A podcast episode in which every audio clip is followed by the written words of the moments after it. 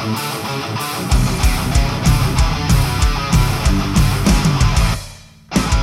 んにちは。バーニングキャストです。え私バーニング近沢ことオーティファイの代表をしております近沢です。えちょっとしばらくあの間が空いてしまったんですけれどもえ今回はですねえバーニングニーズの発火タイミングとえその市場の大きさの重要性についてお話ししたいと思いますでですね、まあ、きっかけとしては、あの、先日ツイッターを見ていて、あの、ある方がですね、バーニングニーズってすでに解決されているんじゃないかとおっしゃっているツイートをですね、拝見しまして、まあ、ちょっとそれについてお話ししたいなと思った次第でした。で、えっ、ー、とですね、まあ、この方のおっしゃるように、あの、バーニングニーズすでに、あの、まあ、大きい課題はすでに解決されているんじゃないかという問いに対してなんですけれども、基本的にはイエスですね。はい。まあ、あの、バーニングニーズほどの大きい課題に対して、えっ、と、ソリューションが存在しないってことは、かなり稀だと思います。はい。まあ、基本的にその世の中のあらゆる課題に対して何かしらのそんあのソリューションがすでに存在していることがほとんどだと思います。つまりですね、あの我々スタートアップとしては、その既存のソリューションを置き換えるということをしていかなきゃいけないわけですね。なので、バーニングニーズを見つけて、既存のソリューションを代替するという行為は基本的にめちゃめちゃ難しいです。本当にあの何年も時間がかかる可能性があります。まあ、我々もそのオーティファイに至るまで2年半ぐらいかかりましたし、結構周りの今すごい成功しているあのスタートアップの方々とか見ても、あの2年とか、あの3年とか、あのかかっているケースがすごい多いなと思います。はい。なので、まあかなりですね、なんていうか、覚悟を決めて、このバーニングニーズを見つけるということを、あの、やらなきゃいけない。っていうのが前提としてあります。で、既存のソリューションを代替しようとして、まあ、例えばその、あの、ヒアリングでですね、既存のソリューションのこう課題とかを聞いたりすると、まあ、いろいろ課題って、まあ、大抵出てくると思うんですよね。例えばあるソリューションに対して、まあこういうソフトウェア使ってますみたいな話があって、まあじゃあその使い心地どうですか？みたいなことを聞くと、いやー結構使いにくくてですね、みたいな。あの、こういう問題がありますみたいな。例えば、なんかそのユーザー権限がうまくいかなくてとか、あの通知が、通知機能が悪くてみたいな。まあ、そういうこうなんかちょっと表層的な部分の課題とかって出てくることが多いなと思うんですよ。で、それって確実にバーニングニーズじゃないですね。あの、その製品が解決してる根本的なバーニングニーズではない表層的な部分の課題なので、あ、なるほど、じゃあ既存のソリューション悪いからそれらを解決するいいやつを作ろうみたいな感じになると完全に方向性として見誤っていると思っていて、結局その今のソリューションを一から作ってさらにその上の表層的な課題を解決しないと、あの、いけないわけですよね。で、それって結局無理なんですよ。じゃあどうしたらよいかというと、ここで非常に大事なのがタイミングですね。バーニングニーズの発火タイミングということで、まあ、これどういうことかというと、市場に何か大きな変化が起きると、既存のソリューションではうまく立ち行かなくなったり、あとは、あの、既存のソリューションよりもこう何倍も良い、あの、ソリューションが提案できる可能性が出てくると。例えば、まあ、めちゃめちゃわかりやすい例だと、Uber とか、iPhone が登場した。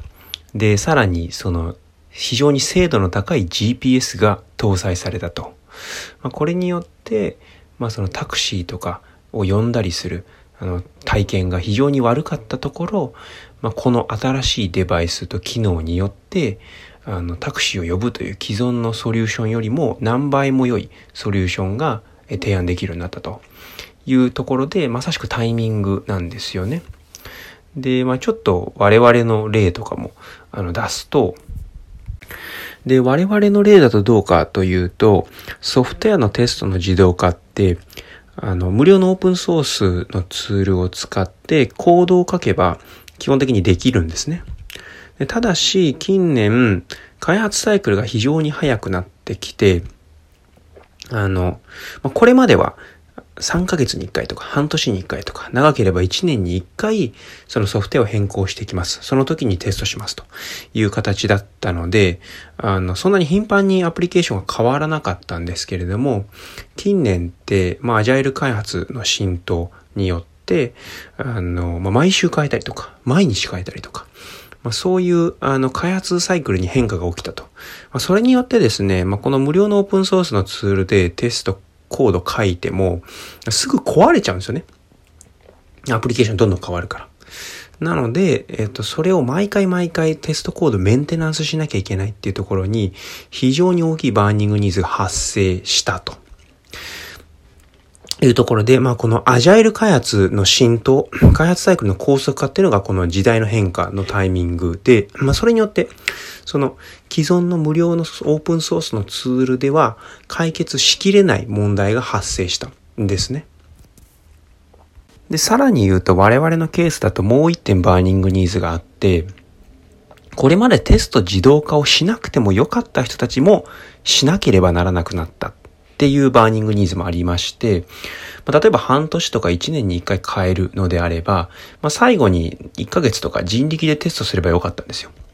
で、それがですね、例えば1週間に1回とかってなると、もうなんか人力じゃテストしきれないんですよね。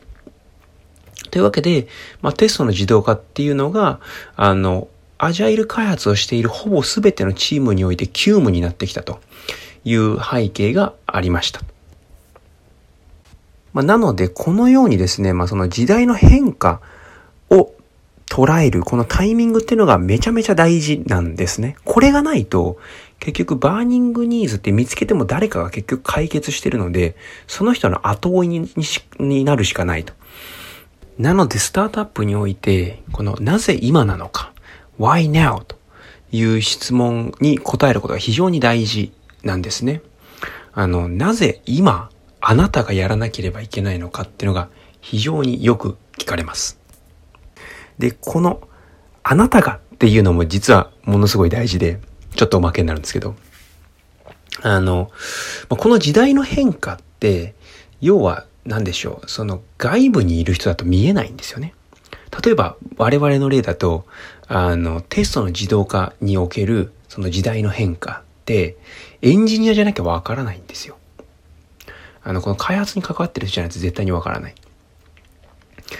なので、あの、なぜあなたがそれをやるのか。なぜあなたならできるのかっていう質問すごい大事なんですよ。あの、誰でも気づけるこの時代の変化に対して誰でも思いつくソリューションだと、まあ、競合めちゃめちゃいるし、基本的にその勝つの難しくなるじゃないですか。で、なので、なぜあなたが、その、私はこういうバックグラウンドがあって、ここのスペシャリストであるから、この時代の変化を知っていて、今の既存のソリューションよりも、10倍、20、何十倍、良いソリューションが、あの、提供できる、作れるんですよ、というのが大事なんですよね。で、さらにもう一つ大事なのが、今日のもう一つのテーマでもあるんですけれども、市場の大きさですね。で、バーニングニーズを見つけたとしても、要は、そのニーズを抱えてる人が、何でしょう。10人しかいないとか、極端な話とかだと、なんかビジネスにならないんですよね。で、スタートアップにおいて求められてることって、急激な成長なんですよ。あの、まあ、スタートアップではなくて、まあ、普通にその、あの、会社を作って、まあ、10人くらいでこう回せるビジネスが作れればいいですとかであれば別に全然いいんですけれども、まあ、スタートアップとして例えば、あの、投資を受けてやるからには、まあその急激に成長しないといけないんですね。ってなると、まあめちゃめちゃその大きい市場に対して、あの、この burning needs を解決しなければならないという前提があります。で、 Alchemist その我々が言っていた、あの、サンフランシスコのアクセラレーター、スタートアップアクセラレーターなんですけども、この Alchemist でもよく言われてたのが、まあ、その burning needs を解決しろっていうのと、とにかく大きい市場を狙えって言ってたんですね。で、この市場の大きさってめちゃめちゃ大事で、あの、僕らですね、実はその Autify やる前って、まあ、翻訳の、あの、支援ツールを作ってたんですね。で、翻訳って、まあ、翻訳の市場は大きいんですけれども、翻訳の支援ツール、翻訳のツールのマーケットってめちゃめちゃ小さいし、そんなに伸びてないんですよ。なので、例えばなんですけれども、まあ、いわゆるタムと言われるトータルアドレスサブルマーケット、まあ、そのソリューションで捉えることのできる、あの全体の市場規模ですね。が、まあ、例えばその数百億とかだった場合って、まあ、スタートアップとしてやるには小さすぎますね。あの、全部取れたとし、全部取れることってまずないので、半分も取れないと思うんですよ。うん。その状態で数百億みたいな感じだと、非常にやっぱ市場、狙う市場としては小さい。で、ただしそれが、ま、ものすごい成長速度で伸びているのであれば別だと思うんですけれども、あの、そんなに伸びてないというのであれば、そのスタートアップとして狙う市場ではない。なので、大きい市場かつめちゃめちゃ伸びてるっていうのが大事ですね。で、まあまた我々の例になって恐縮なんですけれども、あの、テストの市場ってめちゃめちゃでかいんですよ。あの、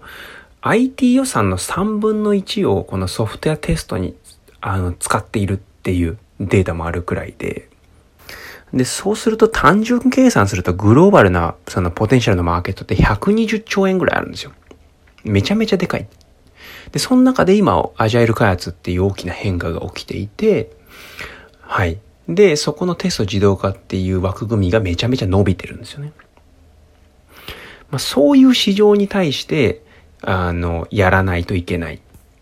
で、もうこれ本当僕の実体験として市場の大きさっていうのが、スタートアップの成長速度を確実に変える。あの、翻訳の時は全然手応えがなかった。全然、なんていうか、伸びないし、お客さんもそんなにいないし。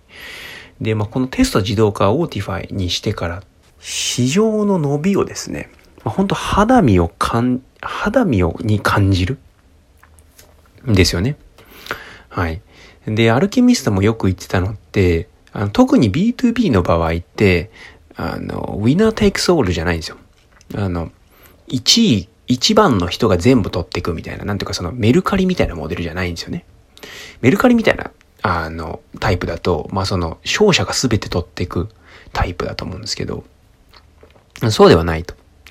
あの、B2B の場合って、まあ1番手いても2番手3番手もう十分ビジネスになるし、2番手3番手とかでも、あの、十分に大きなエクジットが見込めるという世界なんですよね。まあ、なので、まあ、とにかく、あの、大きい市場に対して事業をするというのが何よりも大事。はい。あの、特にですね、まあ、また、その大きい市場に対してアルケミストに言われたことが、やっぱりその、スタートアップとして調達するとき、まあ、投資家はやはりその、投資するスタートアップがですね、まあ、ユニコーンになると、あの、評価額1000億以上のスタートアップになるというのを、あの、本気でその信じないと投資しないと。みんなユニコーンハンターであると。いうのを言われて、まあ、なので市場が小さいとですね、あの、絶対ユニコーンならないんですよね。なので、どんだけ大きい市場なのかっていうのを、あの、とにかく意識する必要があると。で、極端な話、大きい市場の burning needs を捉えると、もう勝手に事業って成長していっちゃうんですよね。もうなんかその、前ブログでも書いたんですけど、こう、今まではこう巨大な岩をですね、こう坂のこう下からこうやって押し上げてる、頑張って押し上げてるイメージだったんですけれども、まこの、あの、大きい市場の burning needs を捉えた時って、この岩がですね、逆にこう、坂の下り坂になって勝手に転がり始めると。でその制御が大変みたいな、まあなんかそういう感じになるんですよ。我々もその、本当に、今使っていただいているお客さんも、すべてのお客さんはインバウンドで来てる、いただいてるんですよね。こちらから営業かけるみたいなことって一切してなくて、あの皆さんオーティファイを見つけてデモリクエストしたりとかフリートライアル申し込んでいただいてるんですよ。なのでもうそういったその皆さんのリクエストを捌くのがもう精一杯みたいな状態で、なので本当にこの状態に持っていかないとスタートアップとしての急激な成長は難しいというふうに思います。で、まあ、この本当に大きい市場の burning needs を見つけるっていうのはめちゃめちゃ大変です。はい。というところでですね、あの、この二つを見つけているチームというか事業って、あの、すごい稀です。で、この大きい市場の burning needs を見つけてるチームで、に入るというのってめちゃめちゃすごいいい体験になると思いますね。というのも、その市場の伸びとか、そのお客さんからの、なんでしょう、その熱量みたいなのを感じて、そのどんどん来るリクエストに対して、あの、どんどん改善をして事業を成長させていくっていうことって、なかなかできないので、まあ、本当に、まあ、そういう組織に入って、あの、この事業を成長させていくというところがですね、まあ非常にこう、キャリアにとって大きいプラスになるなというのは、まあ僕も本当やってて感じますね。というのも、あの、まあ僕も本当にその、 Autify にたどり着く前までは、あの、本当に2年半ぐらいずっとなかなかうまくいかなくて、まあ正直やめようと思ってたんですよね。うん。もう会社畳もうかなって思ってた時期も実はあったりして、まあ、ただ最終的にこの Autify 見つけて、で、えっと、まあ、急激に事業成長させることができているというですね、まあ、この成功体験って、あの、本当になんか体験しないとわからないんですよね。うん。この burning needs を感じるって、本当に burning needs を見つけないとわかんないんですよ。なので本当に諦めなくてよかったなというふうに感じるのと、 burning needs を見つける前の世界と見つけた後の世界で見える世界がもう全く違うので、あの、ま転職を考えている皆さんはですね、ぜひ、この burning needs を見つけた組織に入ると非常に良い経験ができると思いますということですね。あの、 Autify でも、あの、絶賛採用中ですので、皆さんのご応募もお待ちしておりますという最後にちょっと宣伝を入れておきます。はい。というところですね、あの、本日はここまでにしたいと思います。はい。えー、ぜひ、あの、今回のご感想や、まあ、こういったお話聞きたいみたいなリクエスト、ハッシュタグバーニングキャストで受け付けておりますので、お気軽にツイートなどしていただけたら幸いです。はい。今回もお聴きいただきありがとうございました。